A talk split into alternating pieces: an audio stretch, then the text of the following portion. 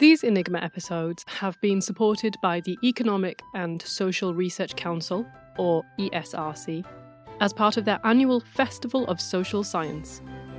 This festival celebrates the amazing research and advancements of our best and brightest scientists. And this year, almost 500 events are happening all over the country from Saturday the 2nd through to Saturday the 9th of November 2019. You can check out the official hashtag ESRC Festival on Twitter, and you might even find that some of the events are in the news.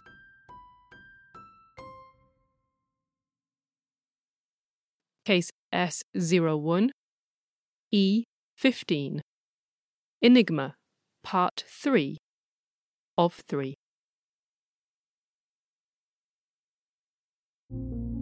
As we reach this final episode, we have covered 21 long, tense years, starting in 1918 with the end of the First World War and picking back up now at the end of 1938. In that time, we have seen Marian Rejewski repeatedly break the unbreakable in his small, underfunded laboratories in Poland. We have watched Hans Thilo Schmidt sell secrets out of the very safe of the German Enigma office in Berlin to the French Secret Service. And we have watched Alan Turing complete his studies at school in Dorset, at King's in Cambridge, at Princeton in New Jersey in the US. But as the two intervening decades have passed by, Slowly, Germany has been regrouping, recovering, amassing behind a new figurehead in the form of one Adolf Hitler. This modern young leader spoke a stirring populist language that fired the imagination and inspired devotion. The timing of such rhetoric was crucial. Germany was smarting downtrodden, and still suffering financially and diplomatically from a grueling loss 20 years earlier. They did not merely deserve better, Hitler argued, they were better. They stood above other countries. Their place was at the pinnacle of all civilization, with other, lesser countries and races below them. To a starving, demoralized populace who had now spent 20 years in global disgrace, such words were very sweet, very alluring, irresistibly tempting. Almost inevitably, the country turned to him, Adolf Hitler, at their bleakest moment, and he was only too ready to answer.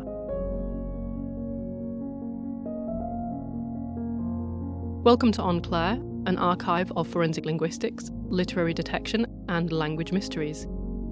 You can find case notes about this episode, including credits, acknowledgements, and links to further reading at the blog. The web address is given at the end of this episode. And if you get a moment, leave us a rating wherever you get your podcasts from. Bletchley Park is an enormous 19th century Tudor Gothic Dutch Baroque mansion in Milton Keynes about 50 miles or so northwest of London. As you might expect of a mansion that had been built to live in, it had a library, a dining room, and a ballroom. And in 1939, in absolute secrecy, the Government Code and Cipher School, or as I'll call them from now on, GCCS, moved in.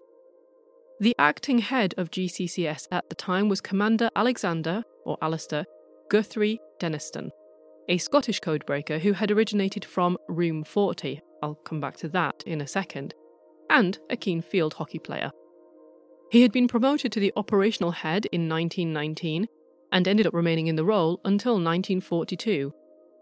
At Bletchley Park, he had a ground floor office directly under the dome. If you look at a picture of the building, you'll see what I mean, and overlooking the beautiful sculpted gardens. So, what was this Room 40 business that I just alluded to? Well, this is some of the prehistory of British cryptanalysis. Room 40 had its roots in World War I, and it came into being in late 1914 as a new section of the British Admiralty, so it was tied to the Navy. Located, as its name suggests, in a Room 40 of a building called the Old Building, The group based there intercepted and decoded some 15,000 or so German messages, a line of work generally described, as I've mentioned before, as signals intelligence, or SIGINT. SIGINT contrasts with other forms of intelligence gathering, such as HUMINT, or human intelligence, OSINT, open source intelligence, IMINT, image intelligence, GeoINT, geographic intelligence, you get the idea. There's lots of ints out there. I wonder if there's a meme int, meme intelligence. One of 40's most famous SIGINT cases, the Zimmermann Telegraph, will doubtless end up a future case in its own right on this podcast, but suffice to say, Room 40 had pedigree and expertise. Five years later, the Admiralty's Room 40 was merged with the British Army's Intelligence Unit, MI1. Mentioned them in a previous episode as well. And together, these now formed the Government Code and Cipher School, or GCCS, just in time for World War II. Room 40 and then GCCS had historically and at that point continued to recruit predominantly linguists and classicists from the likes of Oxford and Cambridge, and, unsurprisingly for the time, most of these were young men. However, some women who graduated from Newnham College and Girton College were also recruited. In fact, it's worth knowing that most of the 10,000 people who worked at Bletchley Park during the war were in fact women. Unfortunately, given both the secrecy of the place in general and the trend of women being quietly airbrushed out of history, we don't know much at all about most of the women of that era. You can find information about some of them, some are fairly easy to access on Wikipedia. One that we do know a little bit about, a cryptanalyst, was Charlotte Elizabeth Webb, fondly known as Betty, and later, when she married, she became Betty Vine Stephens. At just 18 years old, in 1941, she was invited for a mystery interview conducted entirely in German. This was a language she happened to be fluent in, it wasn't some bizarre sort of test. And at the end of the interview, she was handed a travel warrant to go directly to Bletchley Park. She was given the Official Secrets Act to sign and immediately given the task of translating intercepted German and Japanese messages. Later, she would go on to work at the Pentagon in the US, and to the utter delight of people everywhere like me, she wrote a book about her wartime activities entitled Secret Postings. You can find other women who worked on Enigma by going to bletchleypark.org.uk and you can search their roll of honour for, if you like, women who worked on Enigma in HUT 8, and you should get around 12 results. But there were, as I said, lots of women who worked there at the time. Anyway, I'm getting a little ahead of myself. The enormous Bletchley Park became the headquarters of GCCS in 1939, and most importantly, it provided far more space than the personnel of Room 40 required when they first arrived. This was a crucial detail in light of the imminent war and the inevitable increase in staff that this would trigger. Indeed, the expansion not only happened, soon the number of personnel spilled out of the walls of the gigantic mansion and into its outbuildings. Then, within months, even these were full and wooden huts were hastily erected across the grounds. Each hut was the home of a particular subunit focusing on a particular code breaking activity, so, Hut 6, for example, was focused on decrypting German Army and Air Force military Enigma communications. These were then passed to Hut 3, where the messages were translated and the information was acted upon. Meanwhile, Turing would go on to lead Hut 8, which was focused on decrypting German naval Enigma communications. We're going to hear a lot more about that in a bit. And these decrypted messages in turn were passed to Hut 4 for translation. As this arrangement suggests, the Enigma used by the Army and Air Force was not the same as that used by the Navy. Naval Enigma was, in fact, more secure and therefore that much harder to break. So, as Bletchley Park was gradually turning into a top secret code breaking supercentre, what was Turing up to all this time? Well, at some point in 1938, he formally signed up to work for the Foreign Office, now, partial records make it difficult to discern exactly when he was first approached about this work. It seems several people from King's College had also been approached between 1937 and 1938 by the head of GCCS, Commander Denniston. At some other point, too, we know that Turing attended a GCCS cryptology course in London near St James's Park. And somewhere in the vague, secretive mists of these crucial months, Turing would end up at Bletchley Park, assigned to Hut 8 and in charge of cracking the Naval Enigma cipher. But for now, we have to leave the quiet green parks of Bletchley for a while because, across Europe, events are beginning to spin out of control.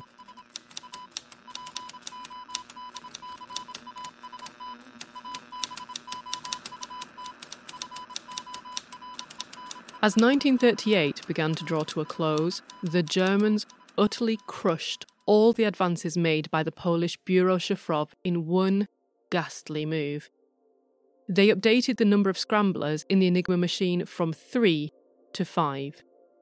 The number of distinct arrangements of the scramblers accordingly rose a full order of magnitude from 6 to 60.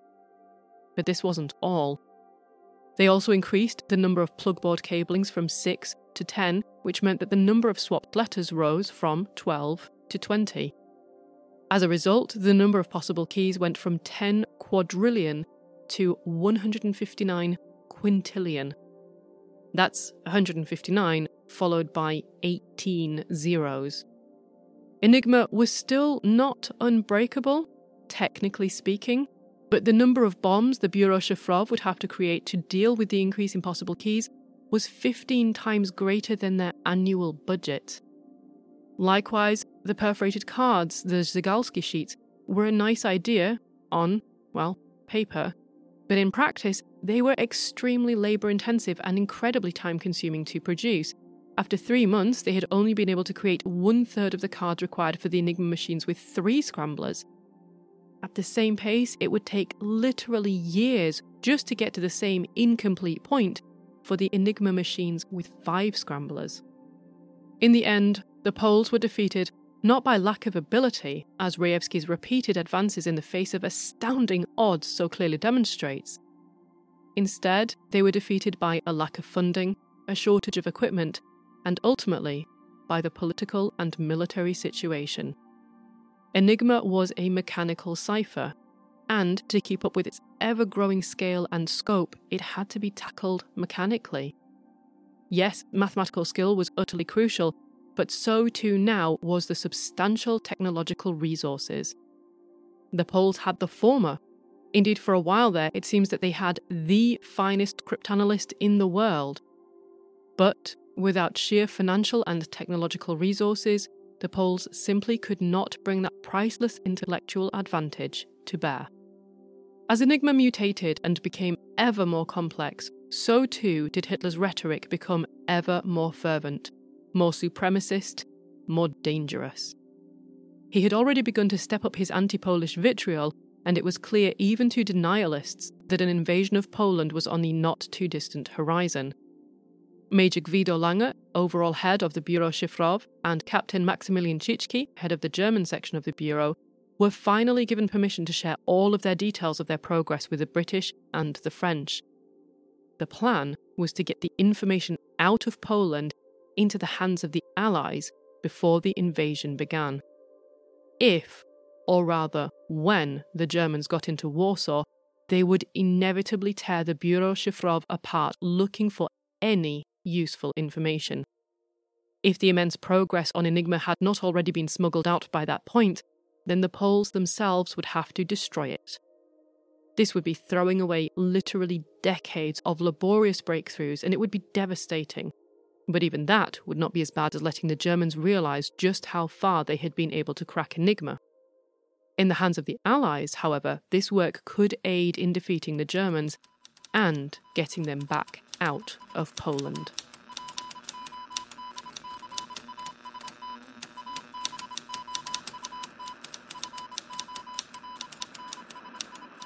Back in England, at Bletchley Park, British codebreaker Alfred Dillwyn Knox, nicknamed Dilly, had noticed the work being done by Turing, and Dilly soon determined that Turing should be working on breaking German messages encrypted using Enigma.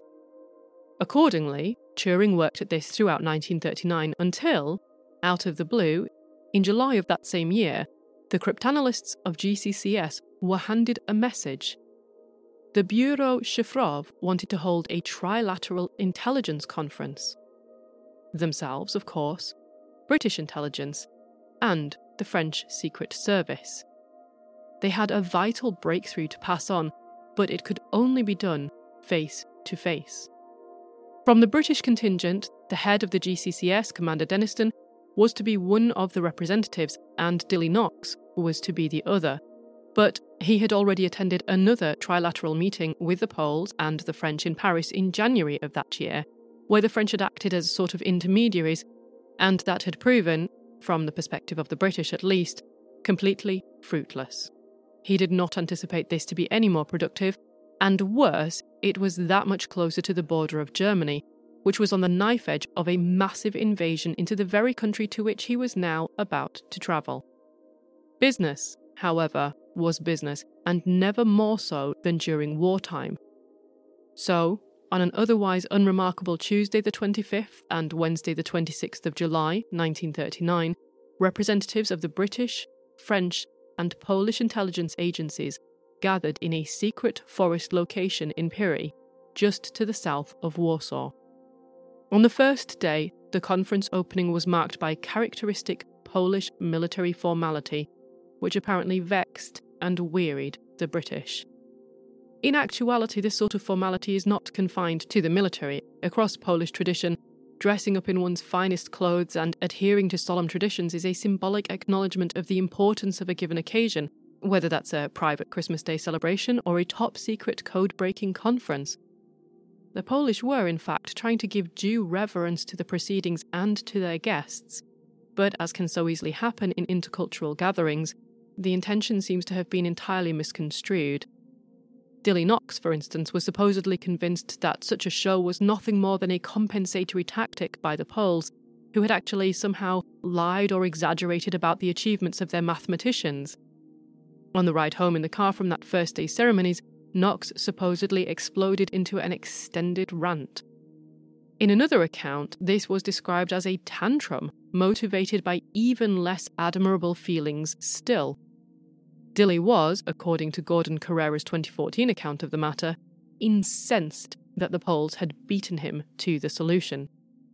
Whatever the real cause of Knox's feelings that day, the next morning when he met the team of mathematicians, he was, by all accounts, a great deal calmer. Probably oblivious to Dilly's feelings on the matter, the Poles proceeded with their big reveal and handed over all of the information they had. As part of this, they agreed to provide the then deputy head, soon to be chief of MI6, Colonel Stewart Menzies, with two replica military Enigma machines that they had made. MI6, for those outside of the UK, is the British Foreign Secret Intelligence Service, famously portrayed, as I've mentioned before, as the agency of James Bond, codename 007. Anyway, the Poles carefully explained how the bomba kryptologiczna, the bombs, worked and the principles that underpinned it. This was the ticking bomb that you may remember from the previous episodes, that's bomb B O M B E. And what did the Poles get in return? As Rejewski notes, we learned nothing from our guests. Neither the British nor the French had managed to get past the first difficulties. They did not have the drum connections, they had no methods whatsoever. By the time he had arrived back in Bletchley Park, Dilly Knox seems to have genuinely valued their achievement. Upon his return to England, he sent them a thank you note in a mixture of French and broken Polish, along with a gift a silk scarf printed with a picture of a horse winning a race. This was intended to signify his acknowledgement that the Poles had indeed beaten him to the solution. Whatever the veracity of this charming little vignette, the crucial underlying fact is that the Poles had not merely made progress. They had, as far as we now know, made all the significant progress single handedly that had been achieved by any of the three intelligence agencies. And I specifically include here Turing, who had been working on Enigma for months by this point. But more than this, they were handing it all over in a single giant gift to the French and the British. And days after the conference, as promised, they dispatched one of their replicas of the military version of Enigma to England. it arrived safe and sound in Victoria Station in the middle of August of 1939. And not a moment too soon. Two weeks after this, on Friday, the 1st of September 1939, Germany invaded Poland, triggering the start of World War II.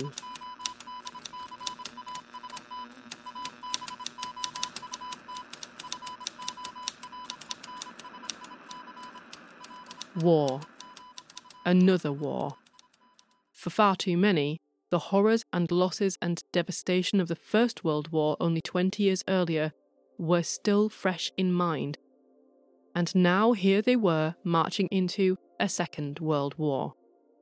As the awful news was announced across the airwaves of England on the Friday evening, Turing was already packing, and on Monday, the 4th of September 1939, he moved into the Crown Inn at Shenley Brook End. This was just over three miles away from Bletchley Park, and, foregoing the use of a car, Turing would cycle the 20 minutes or so to work and back each day. And now his work involved understanding, expanding, and capitalising on the treasure trove of breakthroughs that the Poles had just handed over. In just one part of this, the Poles had provided careful and detailed descriptions of how the bombs worked. But in the process of theorising about and then creating the bombs, their focus had been on simultaneously testing different ciphertext letters at specific positions in the message. Turing, with his gift for envisioning macro level methods and processes, realised that there was a more general principle underlying their work, and it was this that he turned his formidable mind upon. Members of Bletchley Park, such as Dilly Knox, had already agreed that relying on the repeated message key would only get them so far. This key exchange protocol, and especially its method of repetition, was a glaring weakness in an otherwise meticulous procedure, and inevitably, someone, somewhere in the German High Command, was going to realise and correct it. And as soon as they did so, Rejewski's method of decryption would become useless and then everything the Poles had handed over would turn to ashes. The concern was well founded, too. Only eight months later, this key exchange method would be dropped. But the principle that Rejewski had worked on, and to such good effect, was sound. Turing saw in it a greater potential even than Rejewski had. This was not a weakness in the enciphering itself so much as a weakness in the operator as is sometimes found in notes from IT help desks, the machine, Enigma, was fine. This was a PEBCAK, P E B C A K, a problem that existed between the chair and the keyboard. The user was, and in modern security, intelligence, espionage, and beyond, continues to be, the weak link. Take randomness, for instance that primary protection in all good cryptography. Intuitively, we believe that we are very good at being random, but that's as far from true as it's about possible to imagine. For a few moments, we can spout random streams of words, or we can pick random numbers, or make random gestures, and then, inevitably, sometimes even just within seconds, we begin to fall into repetition. Patterns. This is because randomness is cognitively really hard work. By contrast, habits are neurologically and psychologically much easier. Now expand this from the individual to the organisation. Literally think of a giant human collective like, say, the military, consisting of no less than three huge entities such as the Army, the Air Force, and the Navy. If you are trying to wield an entire military across numerous fronts and keep it responsive and keep it up to date, randomness in communication is not just bad, it could cost thousands of lives or even the whole war. With an increase in the numbers of humans and an increase in the attendant communications, to maintain order and cohesion and understanding, ambiguity must be ruthlessly, absolutely obliterated from the system. Imagine you send out the same command to a thousand different units. It is vital that all 1,000 units arrive at exactly the same meaning and respond appropriately. It becomes utterly chaotic if, say, 92 infer the correct meaning, Six are not sure and send back requests for clarification, thus jamming up the comms lines for the rest of the day. And the last four reach entirely the wrong conclusion, but with absolute confidence. They never bother to check and they simply go off and do something completely different to what they should be doing. So, an immediate way to achieve clarity and to minimize misunderstandings is to standardize communications. That is, have a very clearly defined system that dictates what words mean, how commands will be given, the way locations will be described, and so on. But standardizations like this mean patterns. That is, even more patterns instituted by the organisation to go with the patterns that individuals already fall into because we find randomness difficult. And all of these larger and smaller patterns together mean lots of tiny cracks for the cryptanalyst to find and then wedge crowbars into. It was not mathematics, but psychology that led Turing to realise that replicating the three letter message key would not be the only way in which the German cryptographers were unwittingly making cryptographic mistakes. In his search for another chink in Enigma's armour, Turing began reading back over the vast collection of already decrypted messages, and he soon began to notice other habits. He was essentially doing a very elementary form of corpus linguistics. Yay! For instance, the Germans invariably sent an encrypted message just after 6am about the weather conditions. Any message intercepted at this time was almost guaranteed to include the German word for weather, Wetter. I hope that's a correct pronunciation. And would more than likely be written in an extremely rigidly structured style. I mean, think about weather reports that you get over the radio or that you get on your phone. They tend to follow an almost exact style over and over again. So, not only was it reasonable to expect the word Wetter in an encrypted message, but it was also likely to occur in a specific location. Usually, it would be the very first six letters of the message proper. Whenever a correspondence was identified between segments of plain text and ciphertext, this was referred to as a crib. And Turing felt strongly that cribs were the way forward to cracking Enigma without the need for reliance on the repeated message key. Logically, if you know that a particular segment of an encrypted message represents, say, Wetter, you can work backwards from this to determine the machine's settings. In other words, you can ask, what specific settings would transform Wetter into the exact string of letters that you've just found in your encrypted text? Unfortunately, the simplest way to do this was also impossible on a practical level. You could repeatedly type Wetter into an Enigma machine and wait to see if and when the correct string of ciphertext showed up to match the intercepted message in your hand, but this would involve 159 quintillion possible combinations. That's the 159 with the 18 zeros again. If you were to type 1 per second continuously, night and day, it would take you trillions of extremely boring years to try every combination, in which time you would die, and the Earth would be consumed by the sun's corona, and the remaining solar system would be torn slowly apart by the ongoing maelstrom of competing galactic forces. Also, the war would be over by that point. So, to shorten this process somewhat, Turing instead relied once more upon Rejewski's ideas.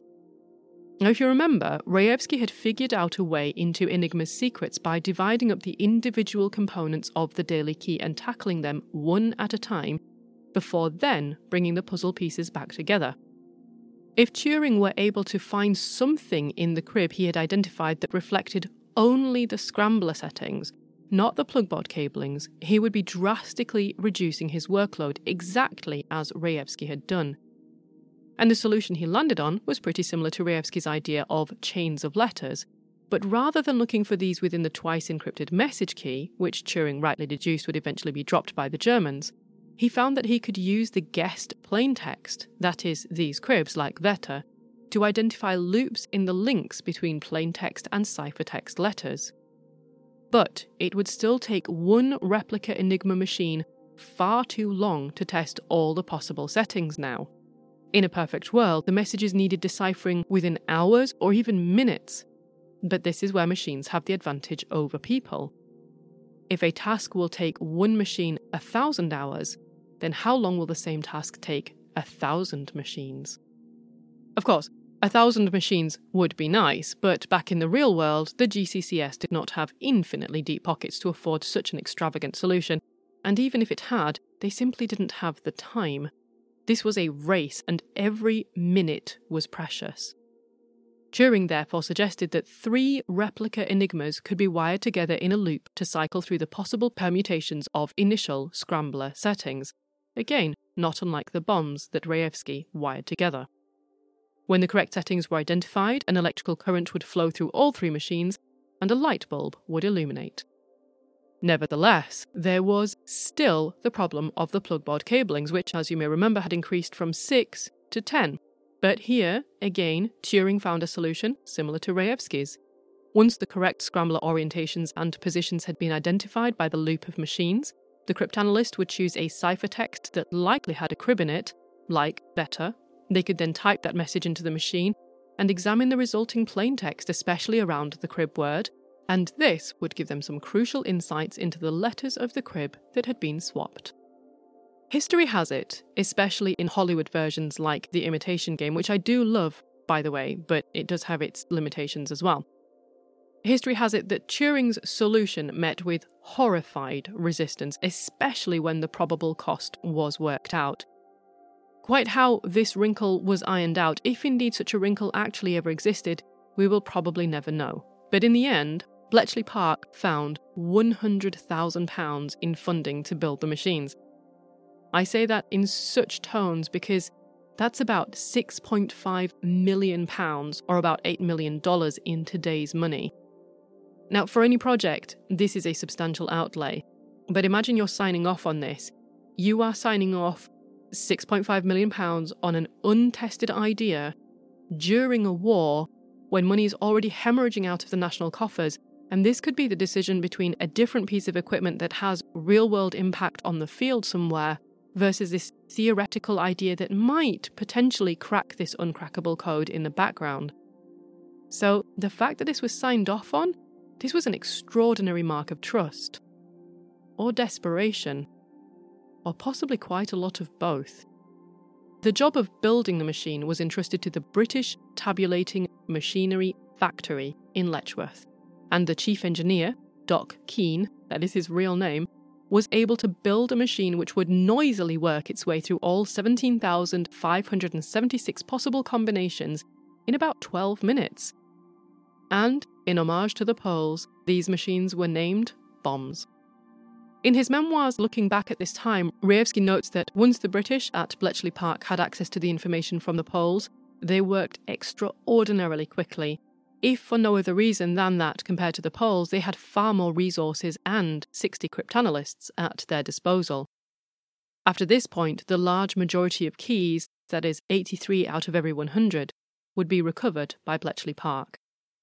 Success, it seemed, might now be on the side of the British. Or was it?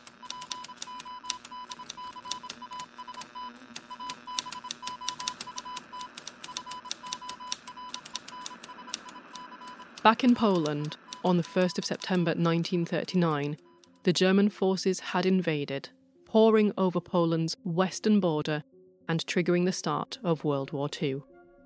Within days, it was an open bloodletting with German forces running rampant through the streets. Marian Rejewski was now 34 years old and he had a wife, Irina, and two children. His youngest was just seven months old, a baby girl called Janina. He urged his family to flee with him to France, but Irina refused, arguing that she would rather stay in Warsaw because the children were too young to cope with the journey. Basia Roczyka, the wife of Rejewski's colleague, Różycki, made the same choice to stay behind with their four month old son, too. Between them, they agreed that she would move in with Różycki's mother in the Polish countryside, but though the decision was made, it could not stop the fear and the heartbreak. When they said goodbye, Basia recalled how Różycki wept and gave his baby son advice as though he would never see him again. Back in Warsaw, in a frenzy of secrecy and protection, the Biuro Szyfrów burned every incriminating document, desperate not to give the Germans even the tiniest shred of insight or advantage. The remaining machines that they had not already dispatched went with them as they travelled south to Romania and they buried the other equipment in the ground. They reached the southern Polish border with Romania on the evening of the 17th of September 1939, just as the Soviet Union thundered over Poland's eastern border in a mass invasion, crushing Poland in a devastating military vice.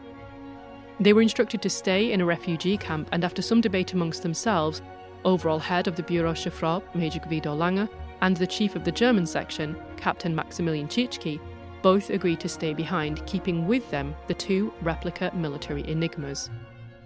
We cannot know for certain, but it makes sense to guess that they were keeping these most precious of possessions hidden until they could organise a safe way of smuggling them out. One can hardly imagine the courage it must have taken to stay behind, closer to the invasions, with such dangerous and incriminating possessions, and in an obvious place to search for such fleeing persons of interest, whilst watching the rest of your friends leave for the possible safety of another country. In practice, of course, no choice was safe. The rest of the Biuro Szyfrów workers caught a train to Romania's capital, Bucharest, and once there they approached the British embassy.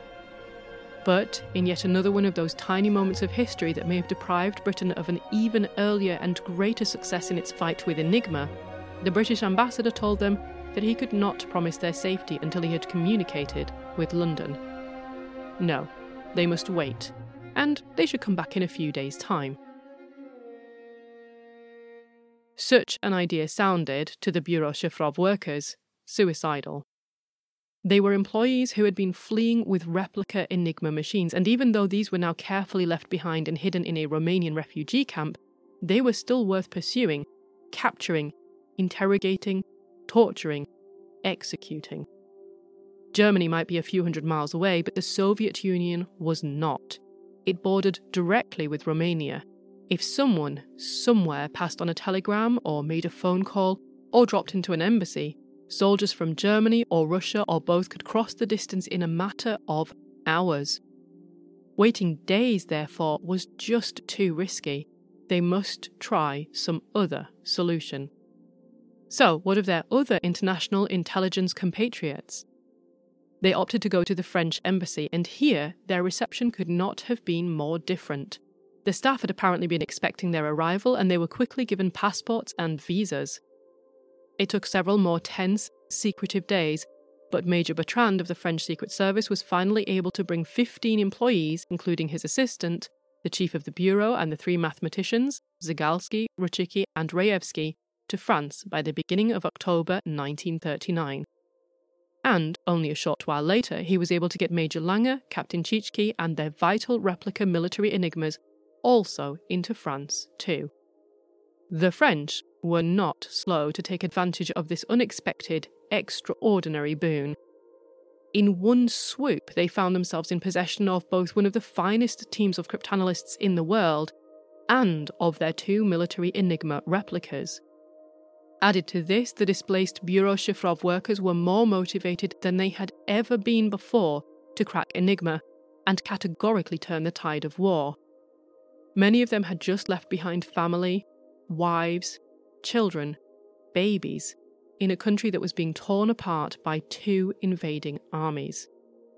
In vain, the British requested the services of the Polish cryptologists, but Bertrand, France was not sharing this newfound crack team of codebreakers.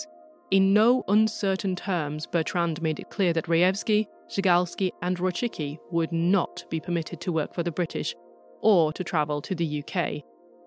Instead, they were to remain with the Polish army in exile in France. Accordingly, a Biuro Szyfrów workshop was created in Vignoles, approximately 40 kilometres from Paris, and there the Poles were encouraged to continue their work on Enigma. Now, this might sound mean spirited or even unpleasant of Bertrand, but it's vital to also remember the context of the war at the time. Germany was delivering a staggering victory over Poland, the country on its eastern borders, within weeks. And the Soviet Union was heavily assisting. And who was on Germany's western borders? France. Now, all at once, the possibility of an invasion into French soil had become a probability. Indeed, maybe even a certainty. Bertrand wasn't being intellectually selfish or plain greedy, or at least that wasn't his only motivation. he was throwing every possible defence he had between his country and the seemingly unstoppable German army.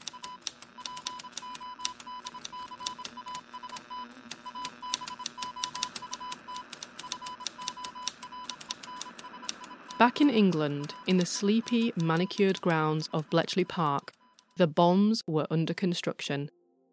But Turing and his team were not sitting by, idly waiting for their completion. Just like the Poles, they had recognised the flaws of relying on mechanical solutions and they had seen the virtues of creating their own Zygalski sheets. However, unlike the Poles, they had the resources to work on punching the holes mechanically thereby speeding up the process of creating them substantially. Indeed, at some point in January of 1940, Turing travelled to France and paid the Polish team a visit in Vignoles to discuss the mathematical logic underpinning the Poles' success with Enigma thus far. He brought with him a set of 1,560 Zygalski sheets. These, he explained, were still being used by the British since through them they were able again to read German Enigma messages. Three months later, on the 14th of March 1940, the first prototype bomb was delivered to Bletchley Park. And, in a classic over exuberance of naming, it was rather prematurely called Victory. Unfortunately, Victory proved to be less victorious, more laborious. Sorry, that was an awful joke. It was slow and inefficient, and essentially, near enough, useless, other than as a learning exercise, which is always good but you don't really want to throw money away on that kind of thing. Luckily, the Bletchley Park team also had on hand another exceptionally talented Cambridge graduate by the name of Gordon Welchman. Welchman substantially upgraded the design, creating a so called diagonal board, which, in yet another misnaming incident, happened to be neither diagonal nor a board. More important than its name, however, was its purpose, and its job was to speed up the process of checking possible configurations. However, just as the machine design was upgraded and submitted, the Germans too upgraded their key exchange protocol. This, as you will know only too well by now, was their method of repeating the key twice at the start of their message. As Turing had predicted, someone had finally recognised the highly problematic nature of this approach, and on the 1st of May, the practice ceased. Ten days later, on the 10th of May, Germany invaded France. Scrambling to protect his valuable assets, Major Bertrand arranged for Rejewski, Zygalski, and Różycki to be evacuated to Paris on the 13th and 14th of May, and there they remained until autumn. Finally, they returned to an unoccupied area of France, but it made little difference now where they were. The Germans had finally begun to perfect their method of encryption to the extent that any serious efforts at breaking the cipher now absolutely required substantial mechanical support. In turn, France was fighting an advancing war on its own soil, one that would quickly turn even more bitter as Italy too crossed the Alps and began to attack from the northeast. Entangled in such desperate straits, France could not provide stability, resources, or even safety. In one move, two of the three forces arrayed against Enigma had been neutralised. Not only were the Poles now frustrated in their efforts, so too were the French. The development of ever more complex bombs, which would decrypt German messages using different methods, was now left entirely to the British at Bletchley Park. The fall of France took six weeks, ending on the 25th of June 1940. Around five weeks after this, on the 8th of August 1940, the second version of the machine arrived in Bletchley Park. Formerly named Agnus Dei, but affectionately nicknamed Agnes, this new machine was precisely what Turing had had in mind. Within two years, there would be 18 bombs hard at work cracking Enigma communications night and day. But the Germans had not yet finished perfecting Enigma, and they were about to make it even harder still.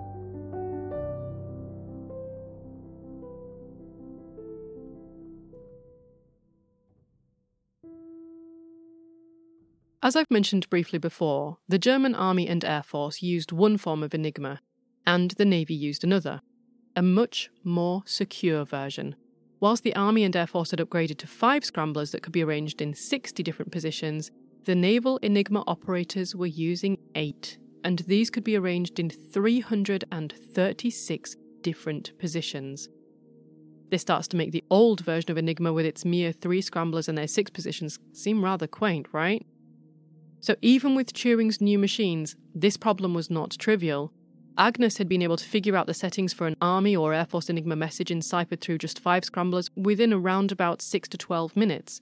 But for a naval Enigma message with its eight scramblers, Agnes could spend as long as 80 hours trying to find the right settings. This was devastating.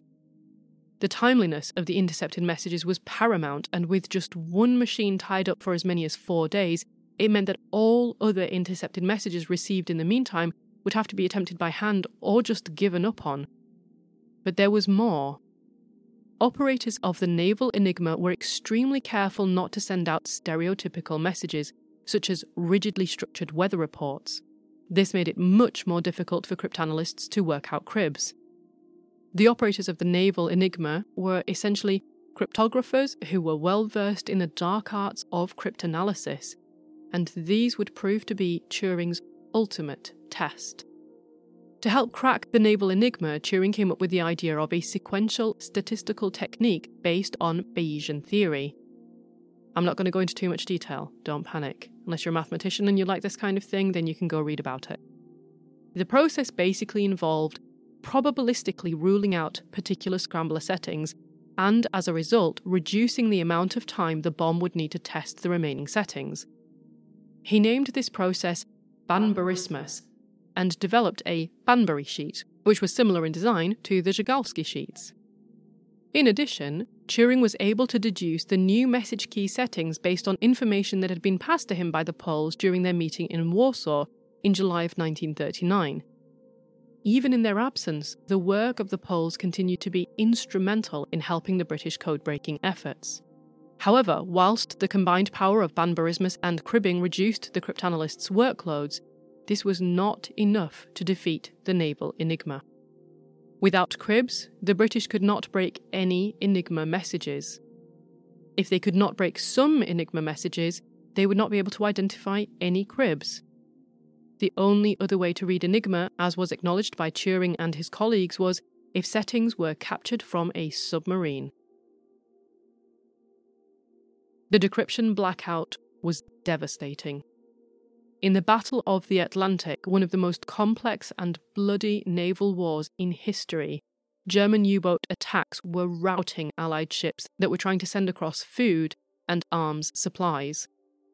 Without access to German naval communications, Allied ships had no idea where the U boats were located and were unable to plan a safe path through the waters. And without food and arms, the UK was increasingly vulnerable. For a brief window from the 22nd to the 27th of April 1940, the Bletchley Park cryptanalysts were able to read German naval communications, but only after days of work. One German message intercepted on the 23rd of April was finally cracked and read at Bletchley Park 18 days later on the 11th of May. The time it took to read the messages meant that the information they gleaned was too out of date to be operationally useful, but crucially, there was still something that the cryptanalysts could learn from them. These decryptions gave Turing the way into the naval enigma that he had been working towards. Turing was eventually able to use Banburismus his sequential statistical procedure, to break another three days' worth of naval Enigma messages the 14th of April, the 8th of May, and the 26th of June 1940. Each one of these was a staggering success in its own right, but after their expansive ability to read the Army and Air Force Enigma messages almost at will, it must have felt like pitiful progress. Many different strategies were attempted to find a way into Naval Enigma, and each had varying degrees of success, but ultimately, the one which proved most comprehensively and completely successful was theft. Like the breakthroughs of the Poles, which Rejewski himself acknowledged would not have been possible without the documents stolen by Hans Thilo Schmidt, cracking Enigma at Bletchley Park came down to the acquisition of German naval codebooks. In March, May, and June of 1941, several German ships were captured and naval codebooks retrieved, along with an Enigma machine. With these, those entire months of communications were effectively transparent to the British.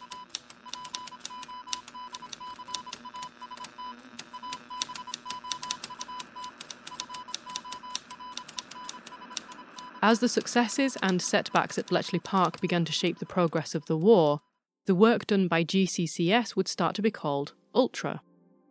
This name arose from the fact that the SIGINT, the signal's intelligence derived from the decrypted intercepts, was considered to be even more confidential than the highest level of security clearance then used by British intelligence. At the time, the top level in British intelligence was most secret. It's amusing to wonder if the lower levels were informally known as like somewhat secret and not really secret at all, but definitely very interesting. But I digress. Ultra was effectively both an entire massive wartime SIGINT operation and a new, higher security classification. Of course, it would not have been advisable to reveal such breakthroughs to the German High Command, as we've mentioned many times now, this is cat, mouse, and cheese. If they were aware that Enigma was being even intermittently cracked, let alone rendered entirely ineffective for whole months at a time, they would certainly have introduced yet more changes to their encryption, thus leaving the Allies in another lengthy information blackout. Or worse, they could start feeding the Allies false information that they would not know to be false. As a result, to prevent even a suspicion that they were in any way making progress, the British took several precautions to seem less well informed than they really were. One obvious approach was to sink the ships from which the codebooks had been stolen. Another was to allow some German U boats to escape even when they knew the boats' locations, as is so famously illustrated in The Imitation Game. But the solution I find most remarkable looks like it might even possibly have been partial inspiration for James Bond 007. Bletchley Park's SIGINT work was, unsurprisingly, of immense interest to the other Allied forces, and the name Ultra started to be used across the intelligence networks for all SIGINT work of the same nature. But the enthusiastic uptake of that name posed a serious problem. The more a special code word or project name or a name like Ultra is used, the more likely it is that the existence and scope of Bletchley Park's work would be inadvertently revealed to the Axis countries. To cover their tracks, then, the British intelligence assigned Ultra the cryptonym, that is the code name, Boniface. And then they began to communicate about Boniface as though this were a person. But not just any person, an MI6 agent and a master of espionage. In this elaborate fiction, Boniface, who I imagine as looking a lot like Neo from The Matrix, anyway, Boniface controlled a network of spies, as a master spy would. This network was entirely imaginary, of course, but this constellation of non existent agents was the most crucial part of the cover. Every time the Allies acted upon decrypted intelligence, they risked alerting Germans to the fact that they had cracked Enigma. But Boniface and his invisible operatives were ideal. When something occurred to rouse the suspicion of the German High Command, they had a troubling decision to make. Had the British possibly cracked Enigma, the most advanced mechanical cipher ever created with its quintillions of settings? Or had a spy from the Boniface network happened upon a crucial detail, or infiltrated a secret location, or seduced a foolish official? Of the two, which was more believable? And perhaps more humanly, which was it easier to believe? The possibility that Enigma could have been compromised would be such a unilaterally devastating blow, whereas a spy getting lucky was unfortunate, annoying, but it wasn't necessarily going to happen again. It is perhaps easier to think that humans are flawed and that machines are flawless. Whatever the decisions made behind the scenes, Boniface meant that the Axis powers wasted unknown amounts of time and energy chasing after non existent secret agents, and it kept the decryption of Enigma safely under wraps.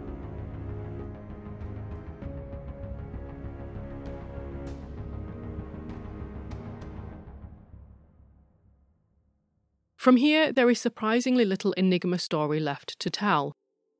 For their efforts thus far in aiding the war, Alan Turing and Gordon Welchman, the fellow cryptanalyst who designed the diagonal board that was neither diagonal nor a board, were each given cheques for £200. That's about £10,000 in today's money, so it was certainly not small beans. The Prime Minister, Winston Churchill, also visited Bletchley Park on the 6th of September 1941, and subsequent events suggest that he was sufficiently impressed with Turing's work.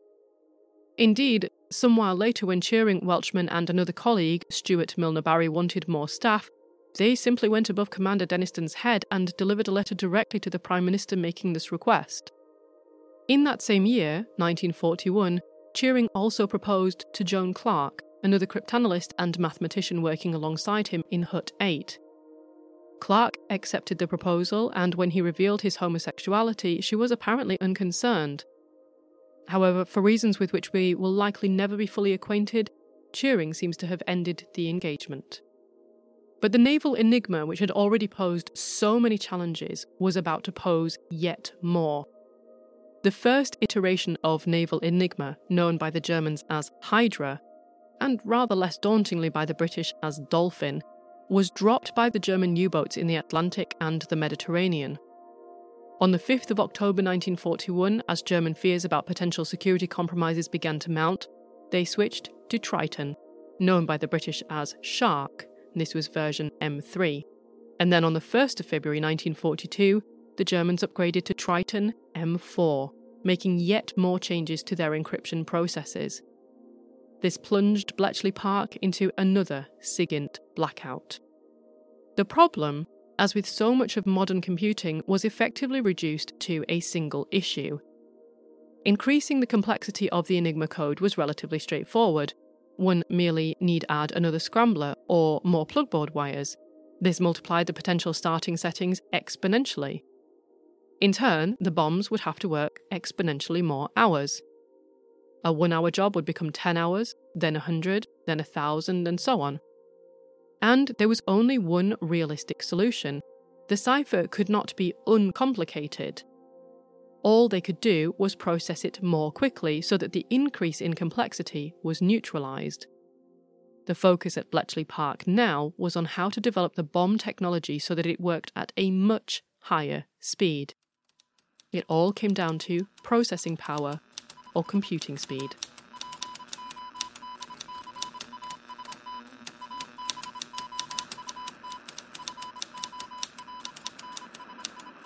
On the 30th of October 1942, in the early hours of the morning, the German submarine U 559 was spotted around 70 miles north of the Nile Delta.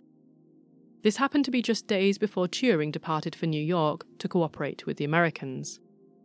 A destroyer group of British ships spent 16 grueling hours searching for the U boat and depth charging until finally the damaged submarine was forced to the surface. The German crew who abandoned it failed to destroy the onboard Enigma machine and its codebooks, and also failed to open all the sea vents and to scuttle their submarine properly. This meant that, though the submarine was sinking, it was only going down slowly at first, and this allowed enough time for three Royal Navy sailors to swim across from their respective ships. One was a canteen assistant by the name of Thomas William Brown, Aged just 16 or possibly even 15 since only his year of birth is known, Tommy Brown had lied about his age to join the Navy early. At the time, conscription laws applied to all men aged 18 to 41, and 17 year olds could only sign up with their parents' permission. 16 and certainly 15 year olds were not allowed to join. Tommy Brown managed to retrieve the Enigma machine and its code books from the submarine. More impressively still, completely unaware of their extraordinary significance, nor of the impact that his actions of the next few minutes were going to have on the entire war. He managed to swim through open sea water, down swells, and up waves, dragging the 12 kilogram monstrosity with him all the way back to his own ship, where he and it were hauled back aboard. The other two sailors, Lieutenant Anthony Fasson and able seaman Colin Grazier, were still searching the submarine when it foundered, and, unable to escape, both drowned. The machine and the materials that these three sailors were able to capture was priceless beyond measure, and in Turing's absence, as he was in the US, they ended the Enigma intelligence blackout. The result of this is that when Turing finally returned from the US to Bletchley Park in the spring of 1943, the Battle of the Atlantic had mostly been won.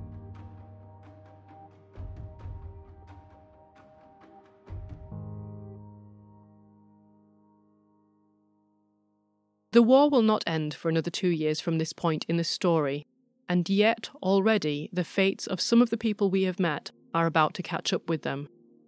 I wish I could say that each person met the outcome that they had earned, that they deserved, but the most awful truth that war reveals is how desperately unfair our fortunes can ultimately be. Exactly as Turing was heading to New York on the 8th of November 1942, the Germans moved into Vichy in France, where the Poles had been carrying on their work. The Poles were quickly evacuated, and then, after some planning, they were organised into small groups and instructed to travel over the Pyrenees into Spain and then continue on to the UK. Unfortunately, several of the men, including Major Ciężki, the head of the German section of the Biuro Szyfrów, were captured. Meanwhile, one of the three Polish mathematicians, Różycki, who had wept when he left behind his infant son, was travelling back after a brief period in Algeria the French passenger ship that he was on sank, and he was killed. As the Germans took up occupation of parts of France, the Nazi Party's secret police, the Gestapo, began interrogating the local populations, and in the course of their investigations, they found a German citizen by the name of Rudolf Stallman. You may even remember his alternative name, Rodolphe Lemoine, and if you have an extraordinary memory, you may even remember him as Rex. He was the French agent who had been assigned to Hans Thilo Schmidt. The Gestapo arrested Rex, and Rex handed over names and information. And on the 1st of April 1943, Schmidt was arrested by the Gestapo. This had immediate, wider consequences. Nine days after Schmidt's arrest, on the 10th of April 1943, his older brother, Rudolf Schmidt, was relieved of his command and had his personal effects ransacked. This turned up letters in which Rudolf strongly criticised Hitler, the Nazi Party, and the war. And you may remember that Rudolf Schmidt was one of Hitler's favoured generals. Five months later, sometime shortly after the 19th of September 1943, Hans Thilo Schmidt's daughter, Giselle, was asked to come into prison and formally identify Schmidt's body. According to her account, it seems that Schmidt may have committed suicide. But of course, given the reputation of the Nazi Party and the Gestapo, especially when dealing with spies, it is easy to imagine that another, uglier fate may have befallen him. A few days after his death, on the 30th of September 1943, Rudolf Schmidt, his older brother, faced a court martial for his critical letters. Though acquitted, he was not reinstated to his original post. In fact, four years later, on the 16th of December 1947, now aged 60, Rudolf Schmidt was arrested again, and this time he was imprisoned. Five years later, in 1952, he finally faced a military tribunal and was sentenced to 25 years in prison. However, just three years after this, in 1955, now aged 68, he was released, and he died two years later, in 1957, aged 70. At the same time that Schmidt was languishing in a German prison, the two remaining Polish mathematicians, Henryk Zygalski and Marian Rejewski, were themselves languishing in a Spanish prison. They had successfully crossed the Pyrenees and then been captured. After three months, they were liberated by the Polish Red Cross and, taking a laborious detour via Portugal and Gibraltar, finally, on the 3rd of August 1943, they landed on UK soil. Upon arrival, Rejewski and Zygalski became part of a Polish military unit in Boxmoor and began working on breaking yet more German ciphers but they never received an invitation to work on Enigma at Bletchley Park. In fact, the precise reason why Rejewski in particular was never recruited to Bletchley Park, despite the fact that his work was seminal in decrypting Enigma throughout the earlier stages of the war, has long been considered a bit of a mystery. In the words of Stuart Milner Barry, World War II codebreaker and head of Hut 6 at Bletchley Park, it was always a mystery to me that the Polish contingent was not incorporated at Bletchley during the war, where they would no doubt have made an invaluable contribution. But in fact, they were sidetracked in France and had to be evacuated when the Germans overran the whole of the country.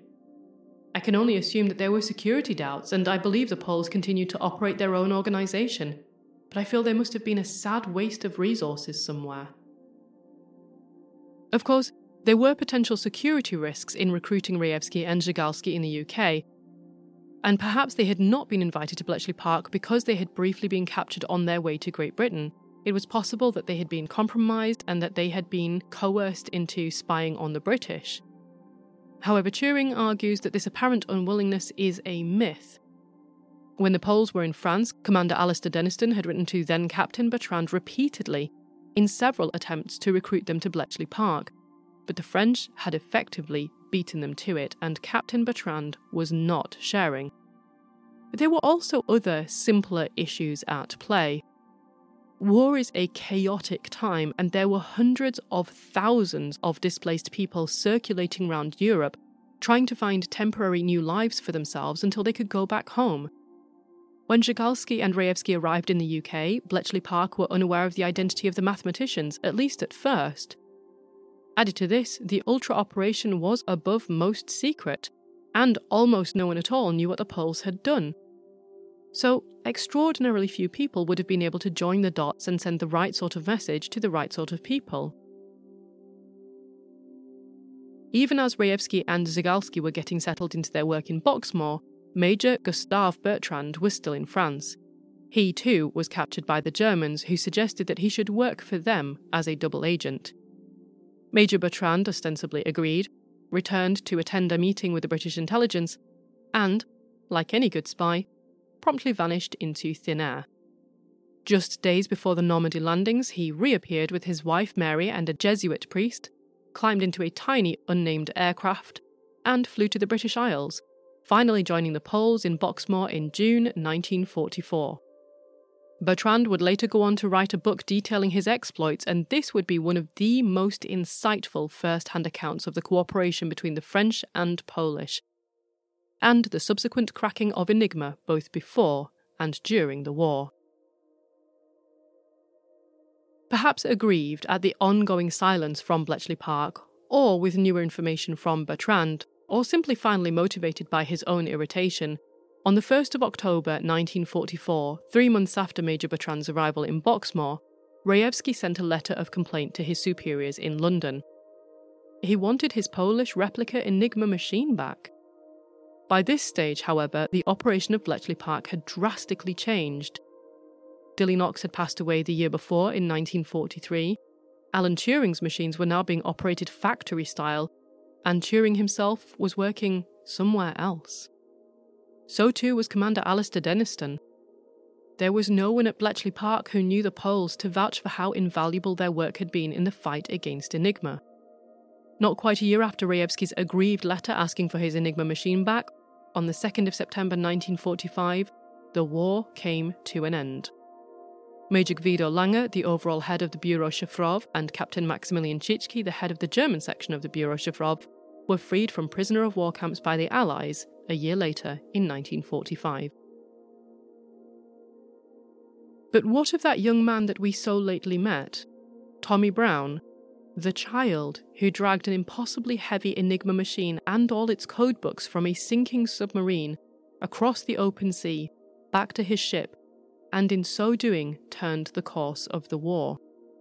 Only three years later, after that incredible event, in 1946, at the age of 18, Tommy was on shore leave and at home with his family. A house fire broke out, and he managed to rescue his sister Maureen. But in so doing, he was badly injured. Days later, those injuries would end his short life.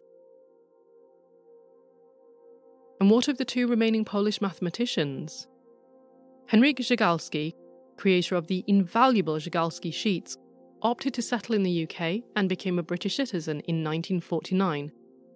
Dismayingly, his Polish qualifications were treated as effectively meaningless in the UK and he was forced to requalify via the Polish University College. A report from Imperial College London in 1951 described him patronisingly as capable of originality in mathematics. He took English lessons and married a British woman named Bertha Blofeld. Eventually, he began work as a lecturer in mathematical statistics in the Battersea Technical College, which would later become the University of Surrey. Not long before he passed away, he was awarded an honorary doctorate by the Polish University in exile. He died on the 30th of August 1978. On the 1st of September 2018, a memorial stone at his grave in Chichester Cemetery was unveiled by the Polish ambassador to the UK. And what of that third Polish mathematician, Marian Rejewski, whose incredible intellect cracked Enigma when no one else could make even the first insights? Rejewski chose to return to Poland and arrived back there on the 21st of November 1946. Shortly afterwards, in the summer of 1947, Rejewski and his family suffered a tragedy when his 11 year old son Andrei died of polio after only five days of illness. Rejewski was repeatedly investigated throughout his life by the communist secret police. Although he was a source of constant suspicion, they struggled to pin anything on him as he made quite sure that he was wholly uninteresting. However, the secret police did ensure that he lost his job as a sales supervisor in 1950. He spent most of the rest of his working life as a bookkeeper at the Provincial Union of Labour Cooperatives until his retirement in 1967 in the same year, Colonel Vladislav Kozaczuk published a book entitled Bitwa o Tajemnic, Battle of Secrets, which briefly mentioned the contribution of the Polish mathematicians in cracking Enigma, but it did not name them. This book was in Polish, however, and Poland was still trapped behind the Iron Curtain, so it did not immediately become common knowledge. After his retirement, Rejewski and his family moved to Warsaw in 1969 the details of his involvement in cracking Enigma did not fully surface until Major Gustave Bertrand published his detailed memoirs in 1972. But again, Bertrand did not reveal the mathematicians' names. After this, however, Rejewski stepped forward and revealed his identity. He subsequently rose to prominence, gave television and radio interviews, and wrote several articles detailing the work of himself and his colleagues in Cryptologia, on the 12th of August 1978, he received the Officer's Cross of the Order of the Rebirth of Poland from the Polonia Restituta. And in 1979, he received the Silver Cross for services to the country's defence. The Polish Mathematical Society made an exception to its usual rule of only granting membership to those with PhDs and made Rejewski an honorary member. Rejewski passed away suddenly in Warsaw on the 13th of February 1980 from a heart attack and was buried with full military honours in the military cemetery of Poważki. Rejewski went on to receive several posthumous awards from Poland, the US, and the UK. And finally, what of the fate of the last person in line to mechanise on a massive scale the decrypting of Enigma? What of Alan Turing? Seven years after the end of the war, at around Christmas time in 1952, then 39 year old Turing had started a relationship with unemployed 19 year old Arnold Murray. A few weeks into the new year, Turing's flat was burgled, apparently by an associate of Murray's. When Turing reported the crime to the police, they opened an investigation, and in the course of it, Turing acknowledged that he and Murray were in a relationship. At the time, in UK law, homosexual acts were deemed to violate Section 11 of the Criminal Law Amendment Act 1885. And both Murray and Turing were charged with gross indecency. At the end of March 1952, Turing pleaded guilty and was forced to choose between prison or a procedure sometimes informally known as chemical castration. At the time, this involved the individual being given injections of synthetic estrogen as a means of suppressing their sex drive. Turing was also barred from the US, he lost his security clearance, and he was no longer allowed to undertake SIGINT and cryptography work for the Government Communications Headquarters, or GCHQ, the organisation that had emerged from GCCS after the war. Just 15 months later, Turing was found dead by his housekeeper with a half eaten apple beside his bed. This apple was never tested, but when his cause of death was subsequently established as cyanide poisoning, the apple was inferred as the most likely medium of ingestion. Debate surrounds the intention behind Turing's death. Some speculate that this was pure misadventure. Turing was, they argue, careless with chemicals and could easily have poisoned himself by accident. Added to this, Turing often ate an apple before bed and regularly only consumed half. His treatment had stopped a year earlier, he had seemed in good spirits before his death, he'd even made a list of jobs to do for the following week, and perhaps most importantly, the cyanide poisoning looked to be more typical of inhalation than of ingestion. Turing had a gold plating apparatus that used potassium cyanide set up in his very small spare room, and thus, according to this theory, he could have breathed in a fatal amount. But, others rejoin, Turing had a long standing fascination with the scene in Snow White where the Wicked Witch dips the apple in poison, and even if the treatment had been over for a year, Turing was still not able to go to the US or work for GCHQ. And deliberately ordering and placing a gold plating machine in such a room to give rise to a possible conclusion of death by misadventure is precisely what an extremely intelligent person would have done. This would allow his mother to plausibly deny that her son had committed suicide. Yet another theory is that Turing was becoming, in the view of the Secret Services, an extraordinarily problematic security risk. He was still undertaking highly classified work for GCHQ, but he was also taking holidays in countries close to the Iron Curtain, and as a practicing homosexual, he was open to being entrapped.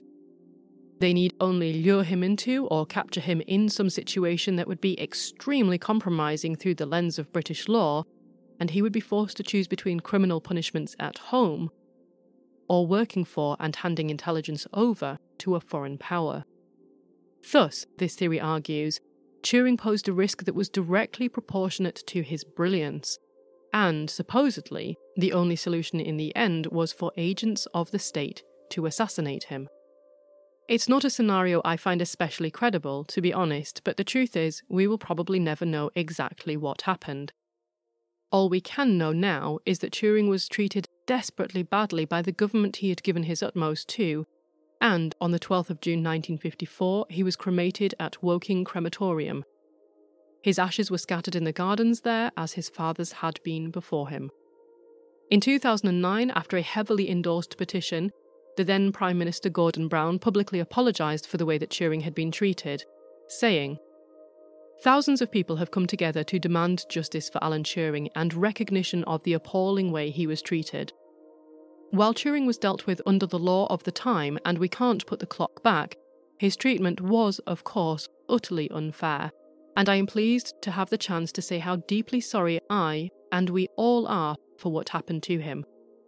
So, on behalf of the British government and all those who live freely thanks to Alan's work, I am very proud to say, we're sorry. You deserved so much better. For the next few years, a battle would rage back and forth through the Houses of Parliament, mainly driven by John Leech, the MP for Manchester, to have Turing pardoned. As a side note, I dislike this word pardon anyway, since it seems to suggest that Turing would be forgiven for a wrongdoing, when I actually feel like the crime he was convicted for was never a wrongdoing to begin with. I kind of feel like it should be expunged from his record altogether, and that the government should be asking Turing for his pardon. But anyway, I recognise that this is legal parlance, and that even this step is significant. After numerous attempts, Leech was finally successful in having the Alan Turing Law passed, and this secured pardons for 75,000 other men and women who had been convicted of similar crimes. And finally, on the 24th of December 2013, Queen Elizabeth II signed a pardon for Turing's conviction for gross indecency with immediate effect. Eight months later, in August of 2014, the Queen officially pronounced Turing pardoned.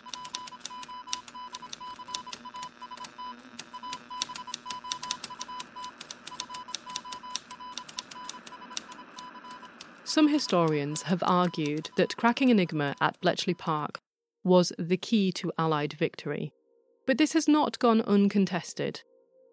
A more conservative, and more widely accepted interpretation is that cracking Enigma shortened the war, probably by around two years, maybe by three at an extreme, and it may have saved up to as many as 14 million lives.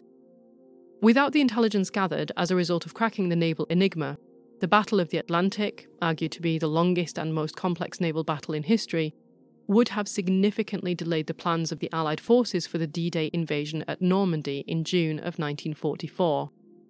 But perhaps most problematically, whilst the contribution of Turing has been celebrated, and rightly so, of course, this seems to have been at the expense of the incredible work and breakthroughs achieved by the Poles. Historically, their role has been downplayed or even entirely ignored in the West, now, this may have been at least partly owing to the fact that Poland was, until 1989, on the wrong side of the Iron Curtain.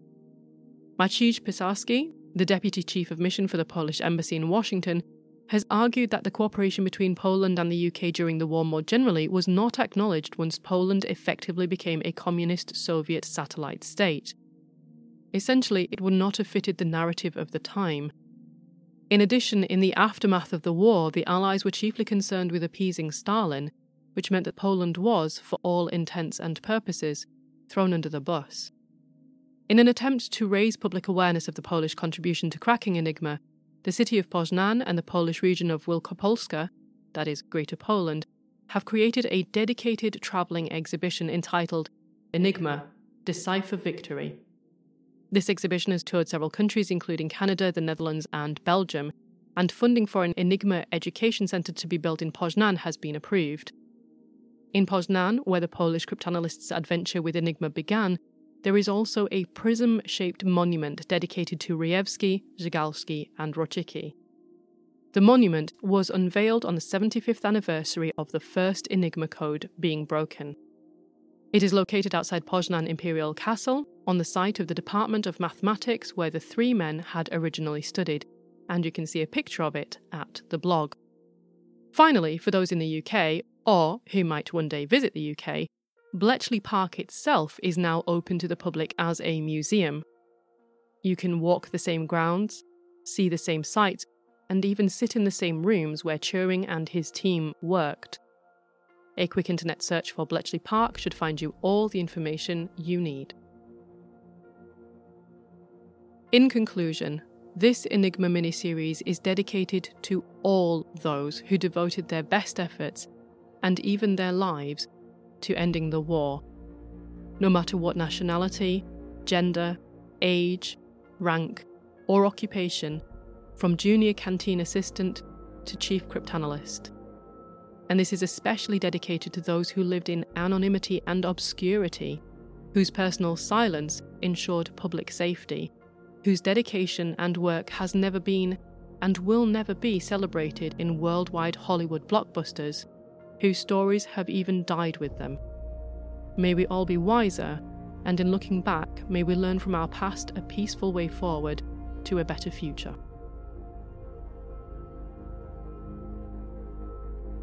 End of part 3 of 3. This episode of En Clair was researched and fact checked by Rebecca Jagodzinski. And it was scripted, narrated, and produced by me, Dr. Claire Hardaker.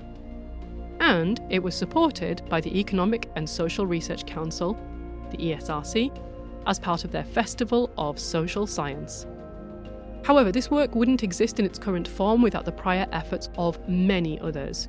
You can find acknowledgements and references for those people at the blog, and also there you can find data, links, articles, pictures, older cases, and more besides.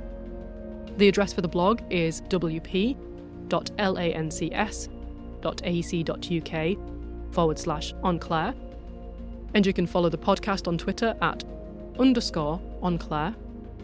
If you like, you can follow Rebecca on Twitter at RJJAGODZINSKI. And you can follow me on Twitter at Dr. Claire H.